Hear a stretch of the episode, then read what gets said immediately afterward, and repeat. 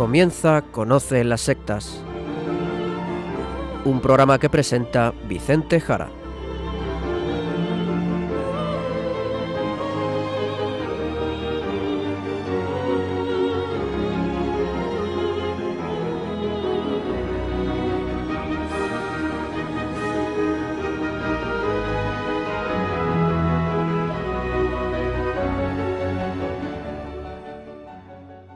Muy buenas tardes, queridos amigos de Radio María.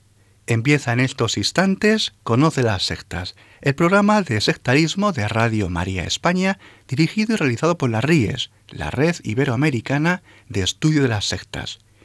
Quien les habla y como encargado por la propia RIES para su dirección, Vicente Jara.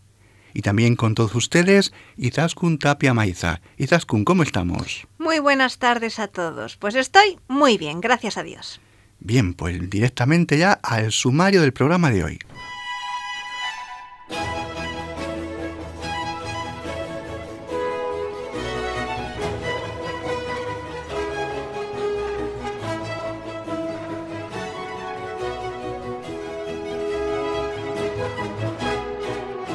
En el programa de hoy hablaremos de algunos aspectos del libro de Mormón, en concreto del original, las planchas de oro originales. Y seguiremos con la sección de noticias, a cargo del sacerdote Luis Santamaría, desde la diócesis de Zamora.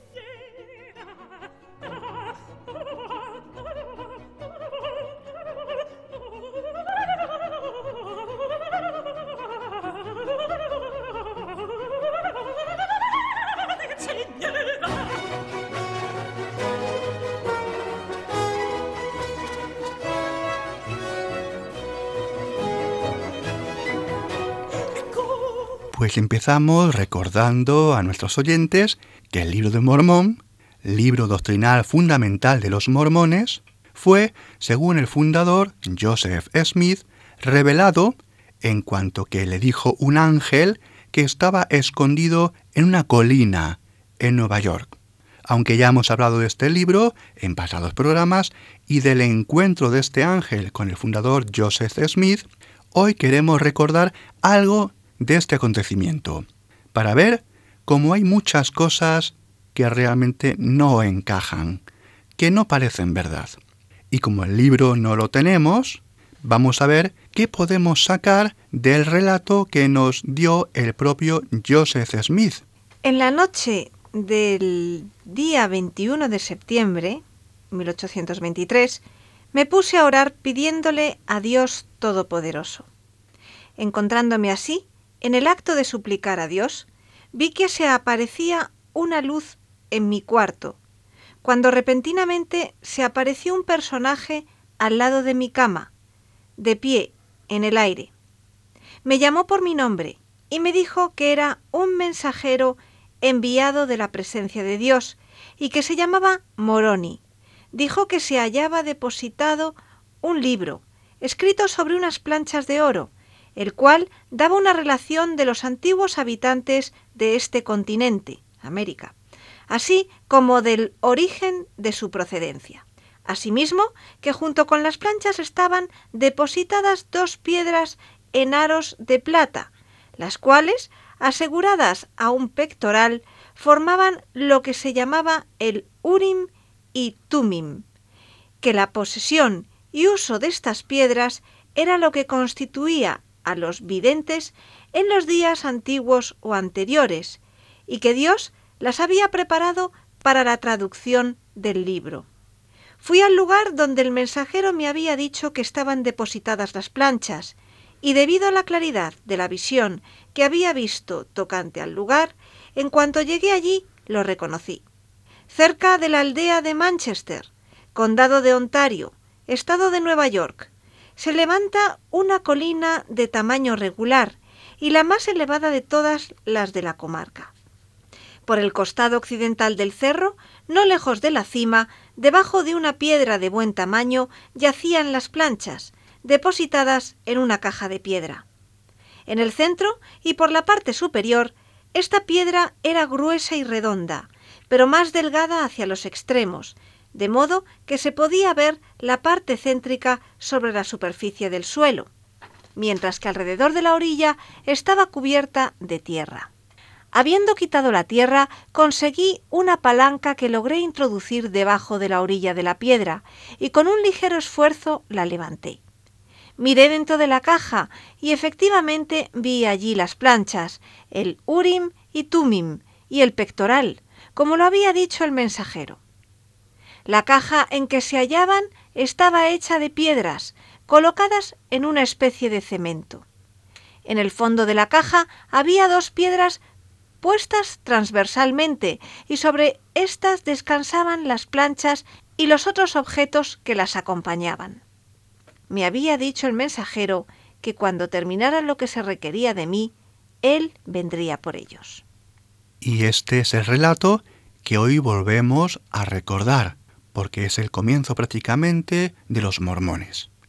Joseph Smith afirma que usó para traducir las planchas de oro donde estaba escrito el libro de Mormón de los intérpretes o videntes, que describe como dos piedras, aseguradas a un pectoral hebreo sacerdotal, y encontradas en la colina de Cumora, Nueva York, tras indicaciones del ángel Moroni. Esto ya lo vimos. Esto ya lo vimos en un pasado programa. Por ello, conviene volver a recordarlo para ver que hay muchas otras cosas que hoy vamos a mencionar que no encajan ya vimos todo lo referente a los Urin y Tumin en un programa pasado, hablando de las piedras mágicas. Allí vimos todo el engaño en el uso de estas piedras mágicas para engañar a la gente, porque Joseph Smith usaba piedras de colores más o menos bonitas para buscar tesoros. Era un embaucador. Esto lo hacía ya en su juventud antes de crear el grupo de los mormones. Bueno, Allí en este programa pasado explicamos ampliamente toda esta parte. Pueden pedirlo aquí en la radio o bien encontrarlo en las páginas web que tiene la RIES, que siempre luego Izaskun al final del programa siempre les recuerda. Eso es, se lo recomendamos. Y hoy, Vicente, hablaremos de las planchas de oro, es decir, del libro que estaba en la caja y que es el que Joseph Smith tradujo con esas piedras y del que sacó lo que ahora llamamos el libro de Mormón, que supongo que primero se tradujo al inglés, ¿no? Eso es, primeramente Joseph Smith lo tradujo al idioma inglés. Pero vamos a ese comienzo que acabas de decir. A ver, las planchas originales, es el libro original en la caja, es de oro. Son el original escrito en el lenguaje que fuera, ahora lo veremos, que tradujo con esas piedras llamadas por él el Urim y Tumim, que es lo que antes hemos dicho del programa anterior. A ver, mencionar aquí que según los mormones, según Joseph Smith, había diversas planchas, dos tipos de planchas, dos tipos de escritos.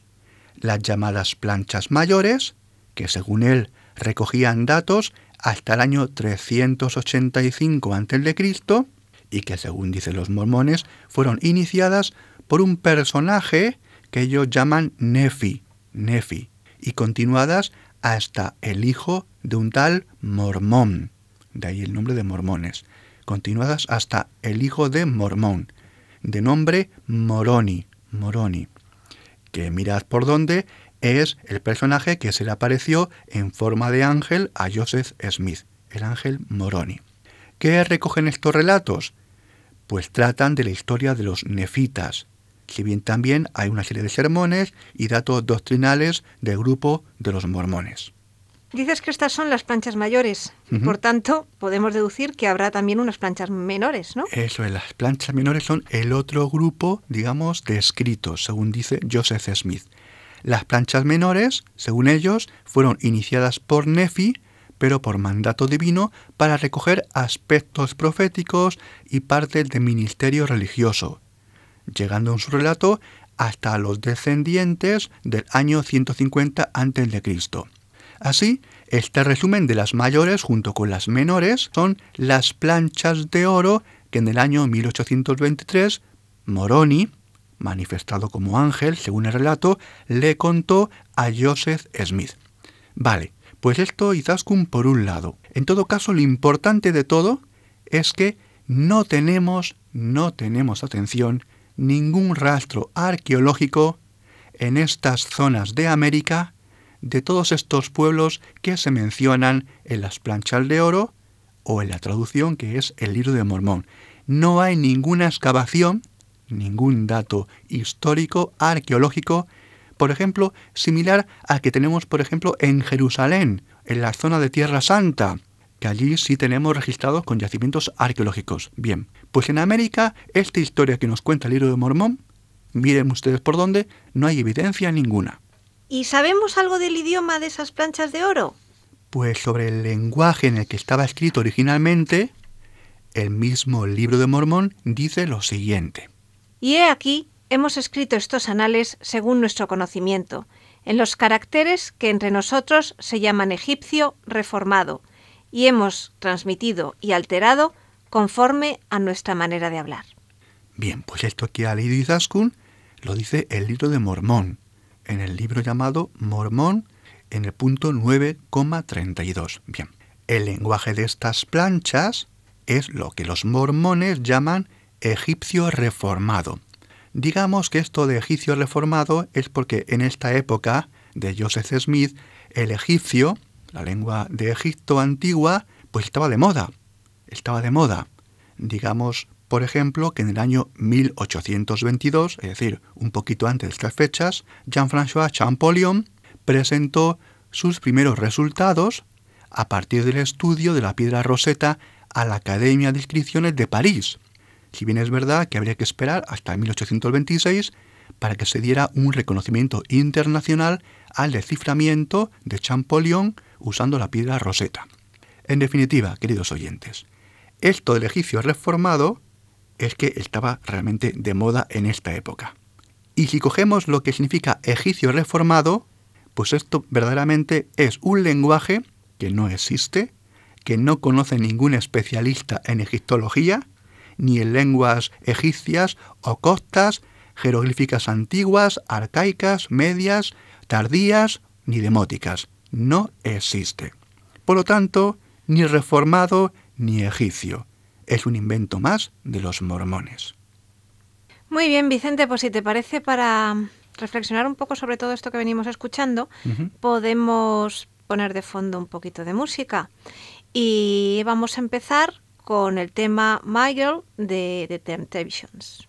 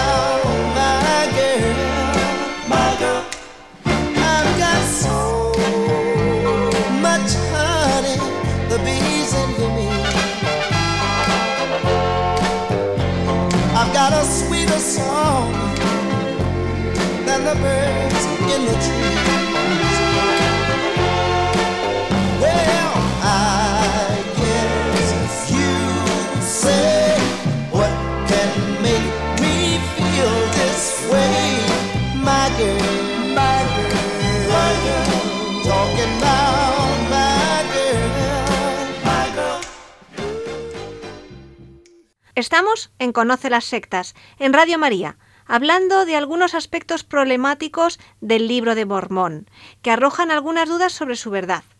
Acabamos de ver que hay errores en cuanto al lenguaje original de las planchas de oro, que nada tienen que ver con el egipcio. Y también hemos indicado que lo que dice ese libro sobre poblaciones en América es algo que de científico no tiene nada. Sabemos que había poblaciones indias, pero no lo que nos cuenta el libro de Mormón, que la arqueología no ha encontrado. Eso es. Y ahora, Izaskun, si te parece, vamos a tratar el tema de las planchas, las planchas de oro. Y vamos a ver si efectivamente, como dice este ángel, eran de oro. A ver, el texto que antes no leías decía lo siguiente. dijo que se hallaba depositado un libro escrito sobre planchas de oro, el cual daba una relación de los antiguos habitantes de este continente. Pues adelante, Vicente. Bien, vamos a ver. Al parecer, el texto del libro de Mormón estaba escrito, como vemos, en unas planchas de oro. El libro original no lo tenemos, pero como supuesto texto antiguo, podemos entender que estos pobladores pues habrían hecho algo similar a lo que tenemos en la historia antigua en otros pueblos y civilizaciones. Libros también que tenemos, no muchos obviamente, escritos en láminas de oro. Por ejemplo, las planchas de Pirgi. Las planchas de Pirgi. Les explico, queridos oyentes, lo que son las planchas de Pirgi. A ver, son un conjunto de tres láminas, tres láminas de oro, donde tenemos inscripciones bilingües en etrusco y en púnico fenicio. Y las conozco personalmente bastante bien porque las tuve que utilizar en mi tesis doctoral. Vamos a ver, les explicaré que son solamente tres láminas. Como digo, están en etrusco y en púnico fenicio. Hoy las podemos ver en el Museo Romano de Villa Giulia. Bien, otro ejemplo que nos puede servir para hacer un análisis comparativo, también antiguo, que puede ayudarnos a entender un poco desde la arqueología y la historia antigua lo que pueden ser esas planchas de oro que se llevó el ángel, pues es otro libro que tenemos de unas láminas unidas con anillos de oro, en este caso un conjunto de seis láminas de 24 quilates con unos dibujos y con texto que tenemos por ejemplo en el Museo de Historia de Bulgaria.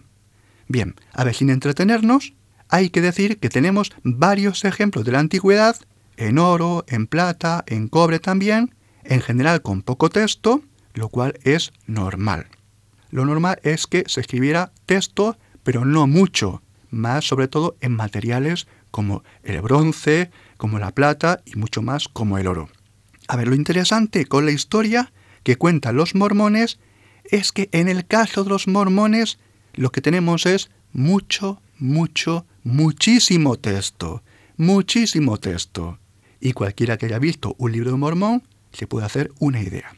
A ver, el libro de Mormón, traducido, el que podemos tener en inglés, en castellano, en francés, en la lengua que sea actual, es un libro grande, un libro demasiado grande para los ejemplos que tenemos, que acabamos de mencionar, de la antigüedad. Bueno, pues ya empiezan las dudas y las cosas raras, ¿no? Y no tenemos nada similar en la antigüedad. Por lo tanto, vemos que hay cosas llamativas si empezamos a hacer comparaciones con lo que conocemos. Daremos algunos datos más para apoyar esto que estamos diciendo. A ver, tengamos en cuenta lo siguiente. Vamos a hacernos la siguiente pregunta.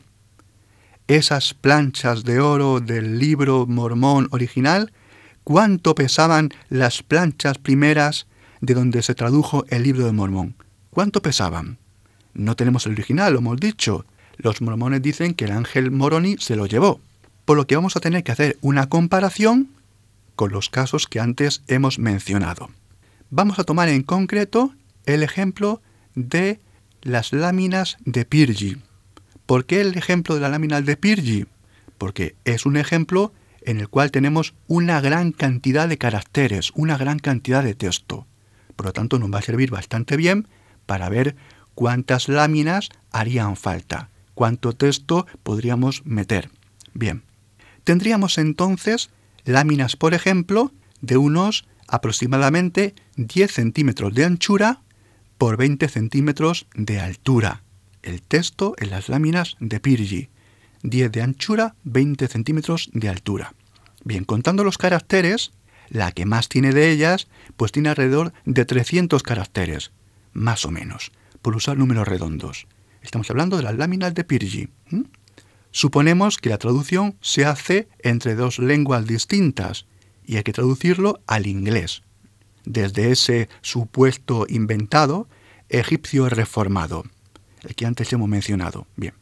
Si bien los idiomas son distintos siempre, en general tienden a poseer un conjunto de caracteres suficientes para expresar la diversidad normal de conceptos, por lo que vamos a promediar sobre unos 300 caracteres por cada plancha de oro.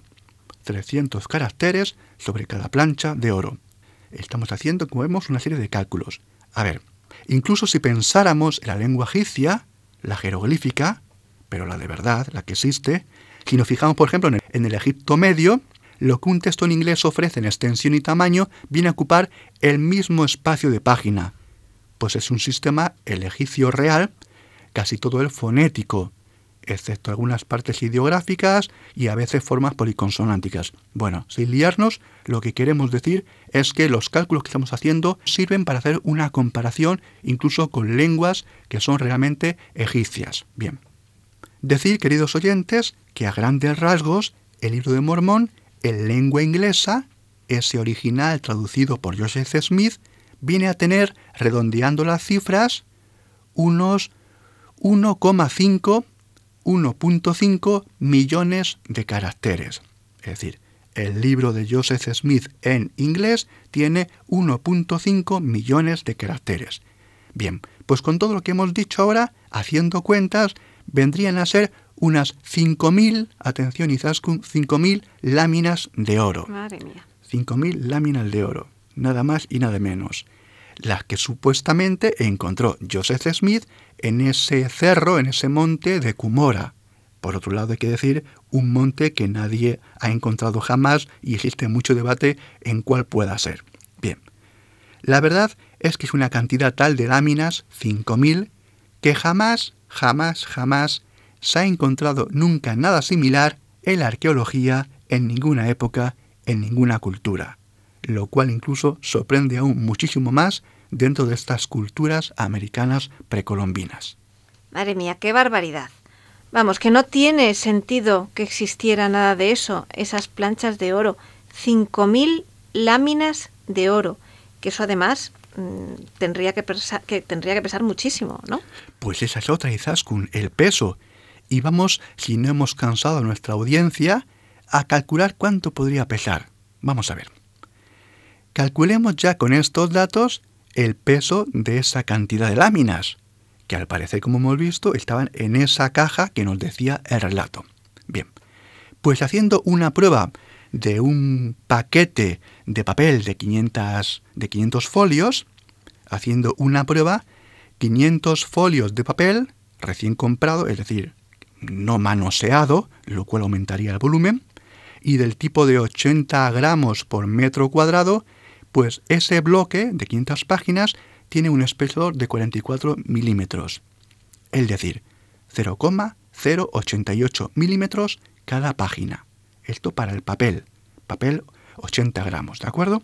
Bien, en el caso de las láminas de oro, el espesor obviamente es mucho mayor, pero siendo muy generosos, siendo muy generosos, vamos a darle un milímetro a cada hoja de oro lo cual es ser muy, muy, muy generoso, lo cual, como decimos, no se cumple en los ejemplos de la arqueología. Pero vamos a ser muy generosos con los mormones. Pues dándole un milímetro de espesor, tendríamos, y considerando que la densidad del oro es 19.300 kilogramos por metro cúbico, con un volumen de 100 por 200 por un milímetro, tendríamos un peso de 386 gramos por lámina. Es decir, que ese total de 5.000 páginas nos daría un peso de 1.930 kilogramos. Es decir, señores, sería un bloque de 10 centímetros de ancho, 20 centímetros de largo y una profundidad de 5 metros. O si lo ponemos como un cubo, para que todo sea uniforme, sería un cubo de 46,4 centímetros, un cubo de casi medio metro de lado, que pesaría, como decimos, 1930 kilogramos. Y esto, atención, con un milímetro de espesor. Si ponemos hojas de 2 milímetros, que sigue siendo muy poco, tendríamos unos 3.860 kilogramos y el cubo tendría un lado de 58,48 centímetros. ¡Qué barbaridad! Y esto estaba en la caja y lo pudo transportar. Esto es una soberana tomedura de pelo mm, nuevamente, ¿no te parece? Como vemos, una vez que analizas en el detalle las cosas que dicen los mormones, pues todo realmente es inconsistente. Estos serían los datos de ese libro escrito en oro que encontró Joseph Smith, según su relato, claro. Unas cantidades que ponen en duda todo ese acontecimiento. Un acontecimiento en el relato que no comenta jamás el imposible peso para ser movido, para ser manejado, algo de lo que nunca se ha encontrado mención en el relato ni en ningún momento de la historia de Joseph Smith, porque vemos que es claro que sería necesaria la tracción de un carro tirado por un caballo, pongamos por caso, para moverlo incluso desde el inicio, para desplazarlo, porque al final son, como decimos, unas dos o unas cuatro toneladas de peso. Y tampoco estos datos, curiosamente, Izaskun encajan incluso con otras fuentes primarias de Joseph Smith o de su propia familia, o también de sus colaboradores más cercanos a la hora de la redacción del libro. Atención, y que además nos hace todavía dudar mucho más del relato que hemos mencionado al comenzar el programa. Pues cuéntanos algo al respecto, Vicente. Sabemos que el padre de Joseph Smith dijo en una ocasión pesaba unos 14 kilos. Lo que dice el padre de Joseph Smith no encaja con lo que acabamos de decirles. No encaja. Es más, no encaja con lo que también dijo el hermano del fundador, Joseph, su hermano William, que dijo que pesaba unos 27 kilos. 14 kilos, 27 kilos, vamos a ver, no se ponen tampoco de acuerdo ni el padre ni el hermano. Esto lo tenemos en uno de los documentos que mencionan de pasada este tema.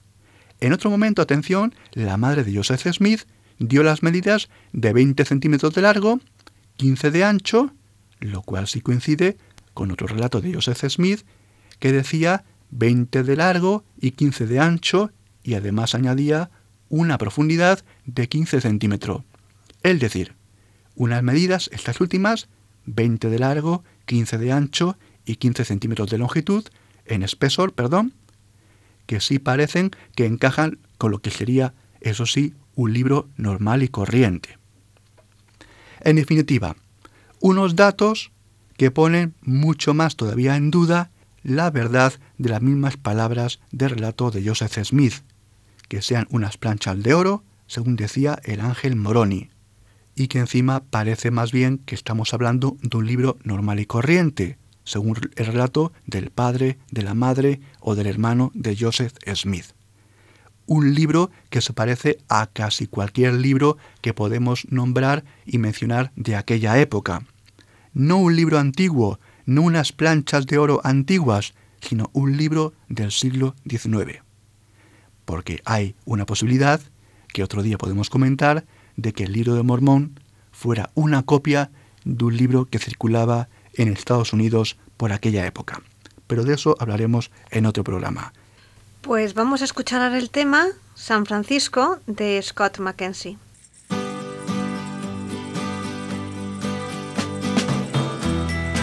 If you're going to San Francisco, away.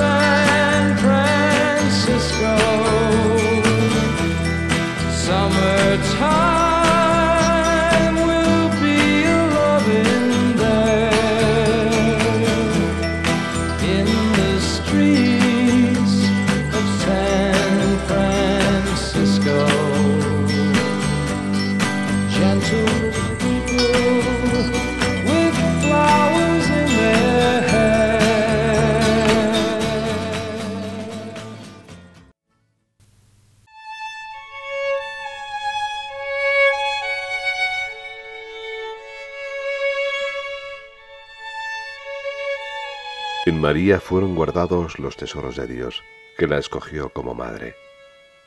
El Verbo esperó el tiempo concreto para desposarse con ella, con la naturaleza humana.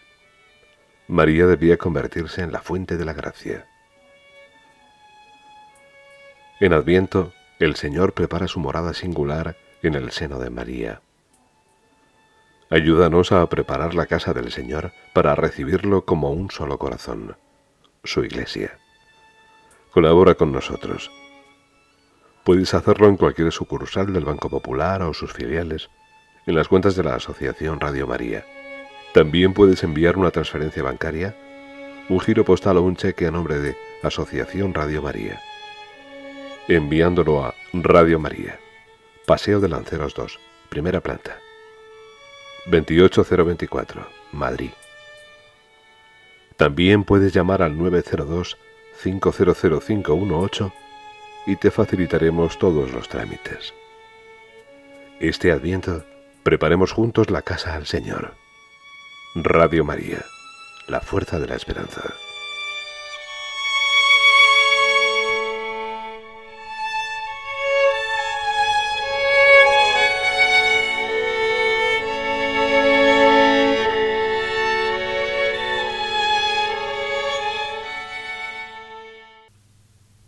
La verdad es que la labor evangelizadora de Radio María es número uno, top one.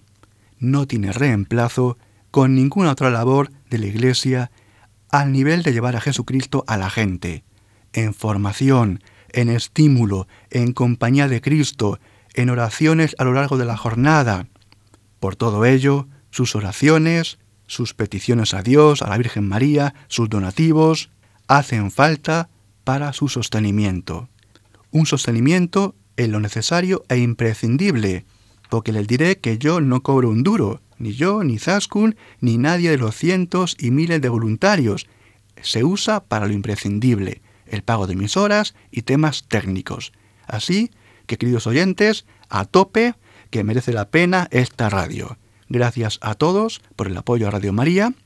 Y ahora, Izaskun, seguimos con las noticias. Pasamos al apartado de noticias de nuestro programa. Después de la formación, llega el momento de la información, para estar al día de lo que ocurre cerca y lejos de nosotros en este campo del sectarismo. Y lo hacemos, como siempre, con el Padre Luis Santamaría, sacerdote de la Diócesis de Zamora y miembro de la Red Iberoamericana de Estudio de las Sectas, la RIES. Pues muy buenas noches, Padre Luis. Buenas noches, Izaskun, y un saludo para todos los que nos escuchan.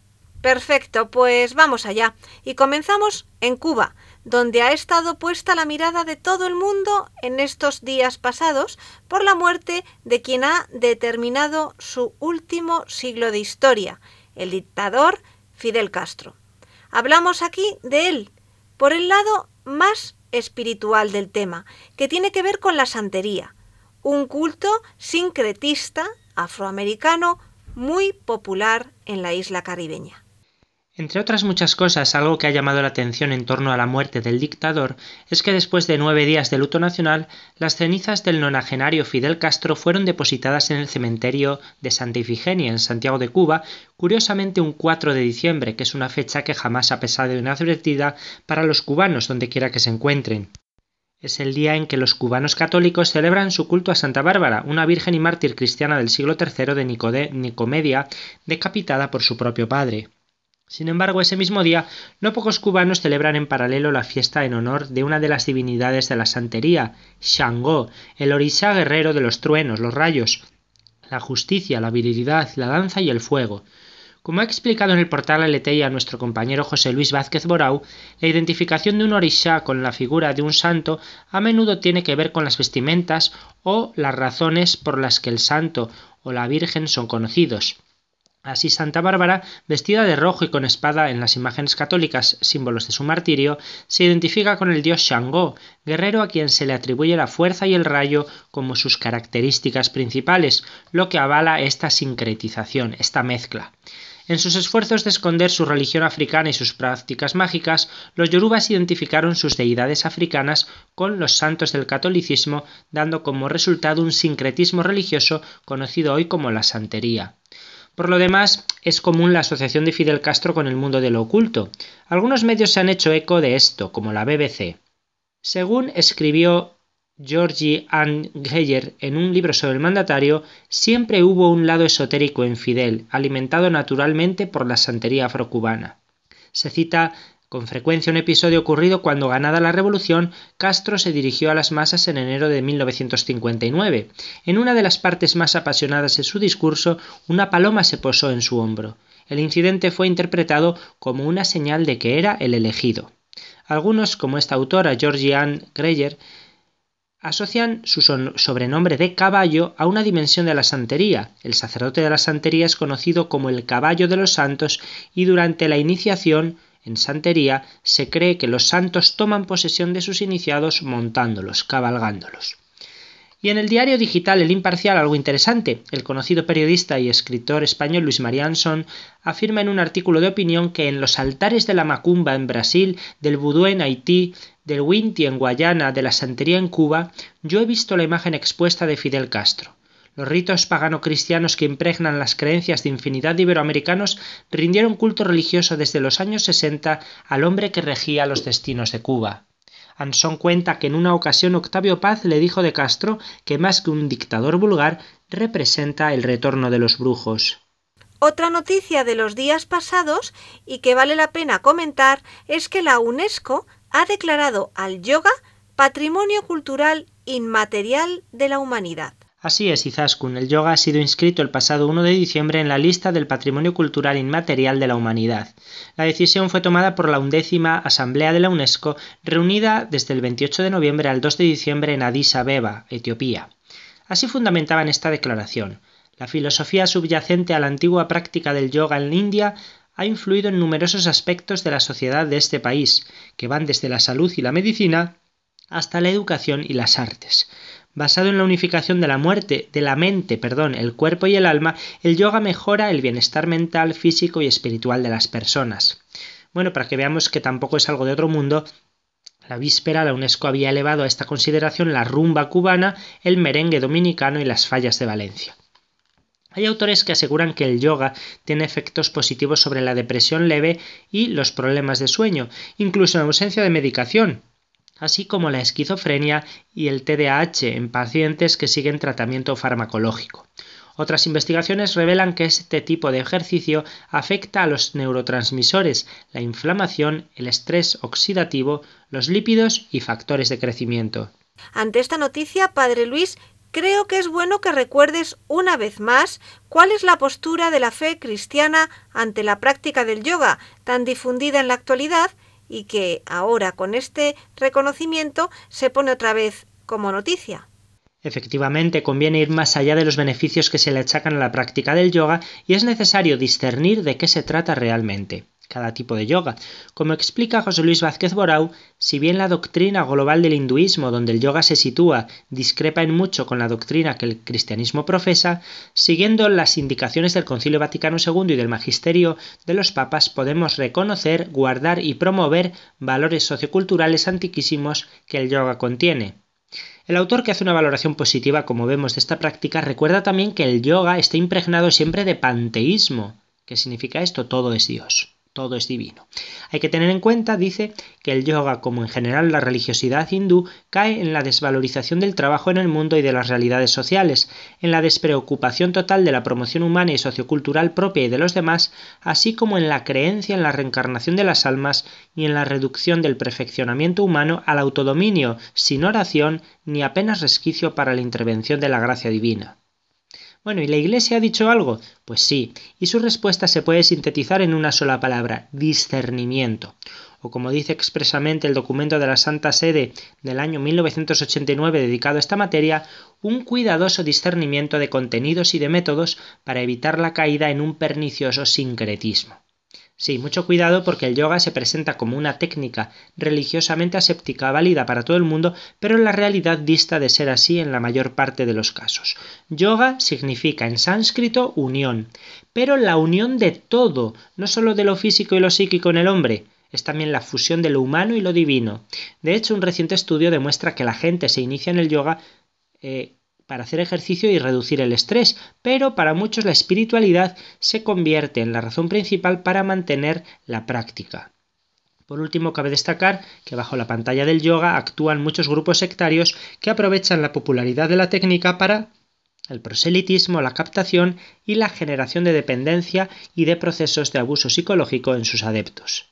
Miramos ahora a Australia, donde un organismo oficial ha acusado a los testigos de Jehová de ocultar abusos sexuales a más de mil menores de edad. El verano pasado una noticia conmocionó a la sociedad australiana. La Real Comisión sobre Abuso Sexual de Menores de ese país realizó en agosto varias audiencias sobre los testigos de Jehová. Muchos de sus miembros están acusados de ocultar a la justicia ordinaria un millar de casos de presunto abuso sexual durante 60 años, a pesar de haber mantenido registros de los mismos la comisión gubernamental encargada de investigar los abusos a menores, con el consejero superior Angus Stewart al frente, elaboró un pormenorizado informe en el que aseguraba que este grupo, por sus características tan herméticas, buscó mantenerse aislado del resto de la sociedad sin denunciar ni dar a conocer esos hechos, que tuvieron como víctimas a menores dentro del grupo, pero no llegaron a la policía ni a la justicia ordinaria. Los informes de la Real Comisión señalan que durante más de medio siglo sus miembros no reportaron hechos de abusos de menores que sí conocían y están documentados internamente en la secta. Pero la organización prefiere, según sus políticas, que los integrantes mayores lidien con los problemas de forma interna, tal como pareció en todos los casos de abuso, según Stewart es la práctica de la Iglesia de los Testigos de Jehová mantener la información relacionada con delitos de abuso sexual a niños, pero no reportar las presuntas denuncias sobre abuso a la policía o a las autoridades revelantes, manifestó en su momento el consejero durante una de las audiencias. De las evidencias presentadas, la Comisión considera que los testigos de Jehová su organización se apoya en políticas y prácticas obsoletas para responder a las acusaciones de abusos sexuales que no están sujetas a una revisión constante y continua según dice la Comisión Australiana. Dicha comisión tiene registros de 1.006 casos de abusos a menores desde 1950 en los testigos de Jehová, y aunque la organización, con su principal sede mundial en Estados Unidos, expulsó a 401 miembros, permitió que 230 volvieran, 35 de ellos varias veces, según Stewart. Se trata de un tema muy doloroso, ya que afecta a los niños, víctimas indefensas de esta maldad. Sin embargo, es algo que ha sucedido en familias, colegios, también en la Iglesia Católica y en otras confesiones religiosas. ¿Qué tiene de especial el caso de los testigos de Jehová? Como bien has dicho, Izaskun, lo primero de todo es rechazar firmemente esas acciones y ponerse del lado de las, de las, víctimas. Y en nuestro caso, como católicos, reconocer lo que haya sucedido en la Iglesia, pedir perdón, reparar y hacer que no vuelva a suceder.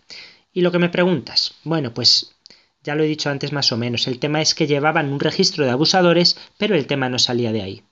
Además, un procedimiento interno bastante discutible. Según han divulgado los medios, los dos principales líderes de los testigos de Jehová en Australia deberán responder principalmente a dos acusaciones muy serias. La comisión considera que los testigos de Jehová adolecen de una falta grave de entendimiento sobre la naturaleza del abuso sexual de un menor. Por sus actos considera que, por un lado, no protegen como deberían a las víctimas pasadas y eventuales y futuras contra los pederastas.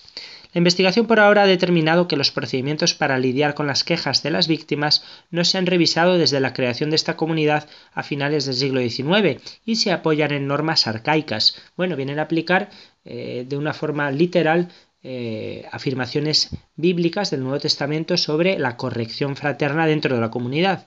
Aunque parezca insólito, según las pautas de la secta, los casos de abusos sexuales en el seno de la misma son investigados por dos ancianos, o sea, líderes locales, que deben establecer la verdad de acuerdo a los estándares bíblicos, que incluyen la confesión del supuesto agresor.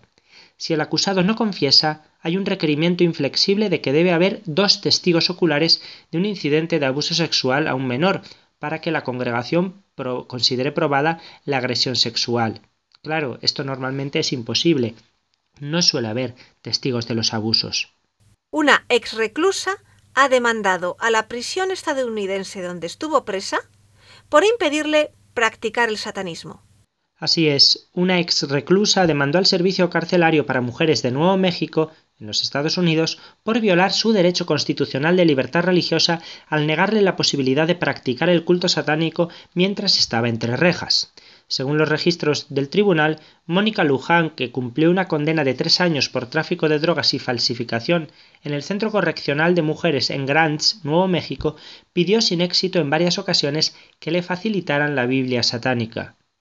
Luján argumenta en la demanda, presentada el pasado 4 de noviembre en un tribunal del condado de Bernalillo, que le negaron el derecho de practicar sus creencias, incluyendo el uso de materiales religiosos, la asociación y participación en rituales con otros reclusos que compartían sus creencias. La Unión Americana de las Libertades Civiles afirma que se le negó a esta ciudadana hispana uno de sus derechos fundamentales, el acceso a su religión y a la asociación con personas que practican su creencia. Sin embargo, Alex Sánchez, subsecretaria del centro penitenciario, dijo a medios locales que a los presos se les permite profesar su religión sin restricciones, siempre y cuando no atenten contra la integridad de los demás. Nosotros, dijo Sánchez, reconocemos varias religiones, eso incluye sus días festivos, objetos religiosos y la forma de practicar dicha religión.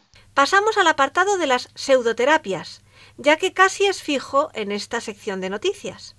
Una asociación que agrupa a pacientes de cáncer en España ha alertado del aumento de las pseudoterapias que afirman curar esta enfermedad. La presidenta del Grupo Español de Pacientes con Cáncer, GEPAC, ha alertado del aumento de pseudoterapias que dicen curar por sí solas la enfermedad, prácticas sin evidencia científica, algunas de las cuales prometen curaciones milagrosas. Begoña Barragán ha denunciado estas prácticas que, según ha dicho, en el mejor de los casos se llevan miles de euros de los pacientes a cambio de su ineficacia y que lamentablemente en escenarios peores complican la evolución de la enfermedad, llegando a provocar en no pocos casos la muerte. En total, los miembros de GEPAC han identificado 26 pseudoterapias, buena parte de las cuales se ofrecen en forma de suplementos alimenticios sin aludir en su etiquetado al cáncer. Se venden por internet o en reuniones y las, las, personas que lo hacen actúan como auténticas sectas. Venden el producto que dicen cura el cáncer de forma engañosa porque no sirven para nada, según Barragán. Los pacientes que las adquieren, algunos se llegan a gastar hasta 500 euros en hierbas y pócimas, lo hacen por ignorancia y por el miedo a la muerte que tradicionalmente se tiene cuando se habla de cáncer. En algunos casos dejan el tratamiento médico clásico que les prescribe el médico a quien no cuentan que están siguiendo estas psiquioterapias muchas veces por vergüenza, tal y como han señalado el doctor Ramón García Sanz, vicepresidente segundo de la Sociedad Española de Hematología y Hemoterapia, y Aitana Calvo Ferrandiz, secretaria científica de la Sociedad Española de Oncología Médica. Estas pseudoterapias también están basadas en elementos emocionales y quienes las venden lo hacen bajo el argumento de que la propia persona provoca la enfermedad y que lo mejor por tanto es aislarse, como sucede en el caso concreto de la bioneuroemoción. En el libro que han preparado se recogen entre estas prácticas la escuchen, ¿eh? la angeloterapia, que se basa en la comunicación con ángeles para ofrecer una sanación, la terapia biomagnética, la bioneuroemoción, la dianética, la dieta alcalina, la desensibilización por medio de movimientos oculares, las flores de Bach, la hidroterapia de colon, la homeopatía, la iridiología, la homotoxicología, el suplemento mineral milagroso MMS, la ozonoterapia, el psicoanálisis o la reflexología. Y terminamos con otra noticia en la misma línea. En su última Asamblea General, la Organización Médica Colegial, que representa a todos los colegios de médicos de España, ha mostrado su preocupación por las sectas sanitarias y las pseudoterapias. La Organización Médica Colegial de España ha expresado su preocupación ante el auge de las terapias pseudocientíficas, las sectas sanitarias y el intrusismo, en un vacío legal y con escasez de controles de este tipo de actividades. Durante la Asamblea General de los Colegios de Médicos de España, celebrada el pasado 3 de diciembre, se ha aprobado la propuesta de elaborar un informe técnico profesional sobre la situación actual de las llamadas terapias técnicas no convencionales, pseudociencias, sectas sanitarias e intrusismo para presentarlo a la mayor brevedad. Este organismo incide en la carencia de una regulación oficial académica sobre la formación de los profesionales que las ejercen y en la falta de control sobre el ejercicio profesional de la actividad en dichas terapias.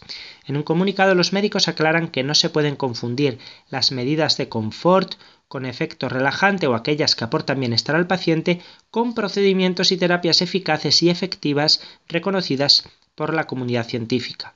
En este sentido, la Organización Médica Colegial explica que en los últimos cinco años se han incorporado al Sistema Nacional de Salud 210 innovaciones terapéuticas, el 25 de ellas en el área oncológica, que es el ámbito, dicen, donde las pseudociencias, los productos, las, las, falsas terapias, algunas denominadas medicamentos, las técnicas milagrosas, el intrusismo y hasta las sectas, también en la esfera sanitaria, ejercen su principal actuación.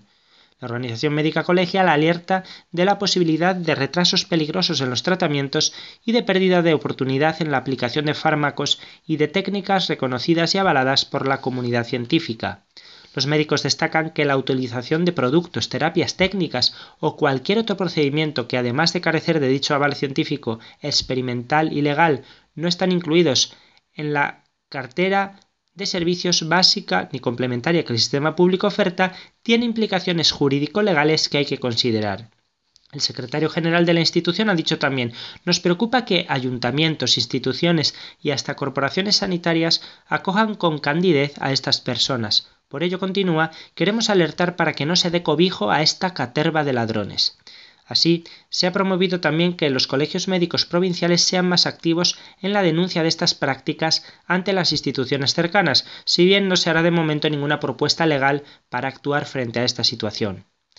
El secretario ha recordado que en la cartera de servicios está prohibido utilizar técnicas no aprobadas y que no se puede ejercer la homeopatía dentro del Sistema Nacional de Salud, si bien esta pseudociencia en el centro de la polémica no ha sido tratada específicamente en la Asamblea.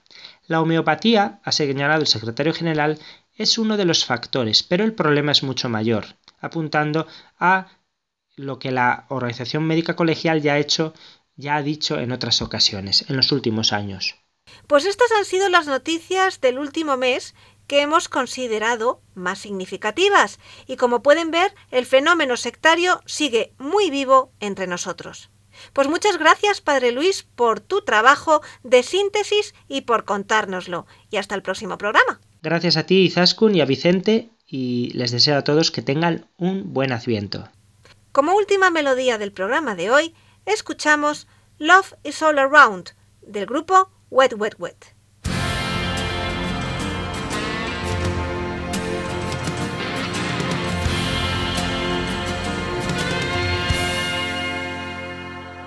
Y ya en el final, como siempre, les recuerdo nuestro correo electrónico y las tres páginas web. El correo electrónico es conoce las sectas La web de la RIES, la Red Iberoamericana de Estudio de las Sectas, es www.ries-medio-sectas.dk, donde podrán suscribirse al boletín semanal de manera gratuita. La dirección del blog de las Ries es www.info-ries.blogspot.com. También pueden leernos dentro del portal de noticias religiosas de Infocatólica, cuya web es www.infocatólica.com. Si alguno de ustedes, queridos radioyentes, desea alguno de los programas de Conocer las Sectas, para ustedes mismos, para un familiar, para un amigo, como un regalo, ante alguna necesidad por alguno de los temas aquí tratados o por la razón que sea, pueden llamarnos al teléfono 902 500 518. Lo repito, 902 500 518. Muchas gracias, buenas tardes de parte de todo el equipo, que está compuesto por Vicente Jara, Luis Santamaría y quien les habla, Izaskun Tapia Maiza. Hasta dentro de dos semanas, si Dios quiere.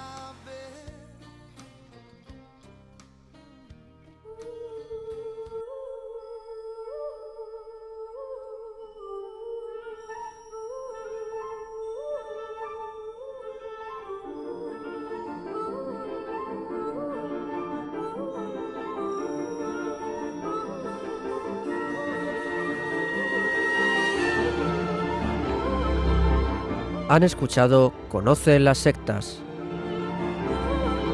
un programa presentado por Vicente Jara.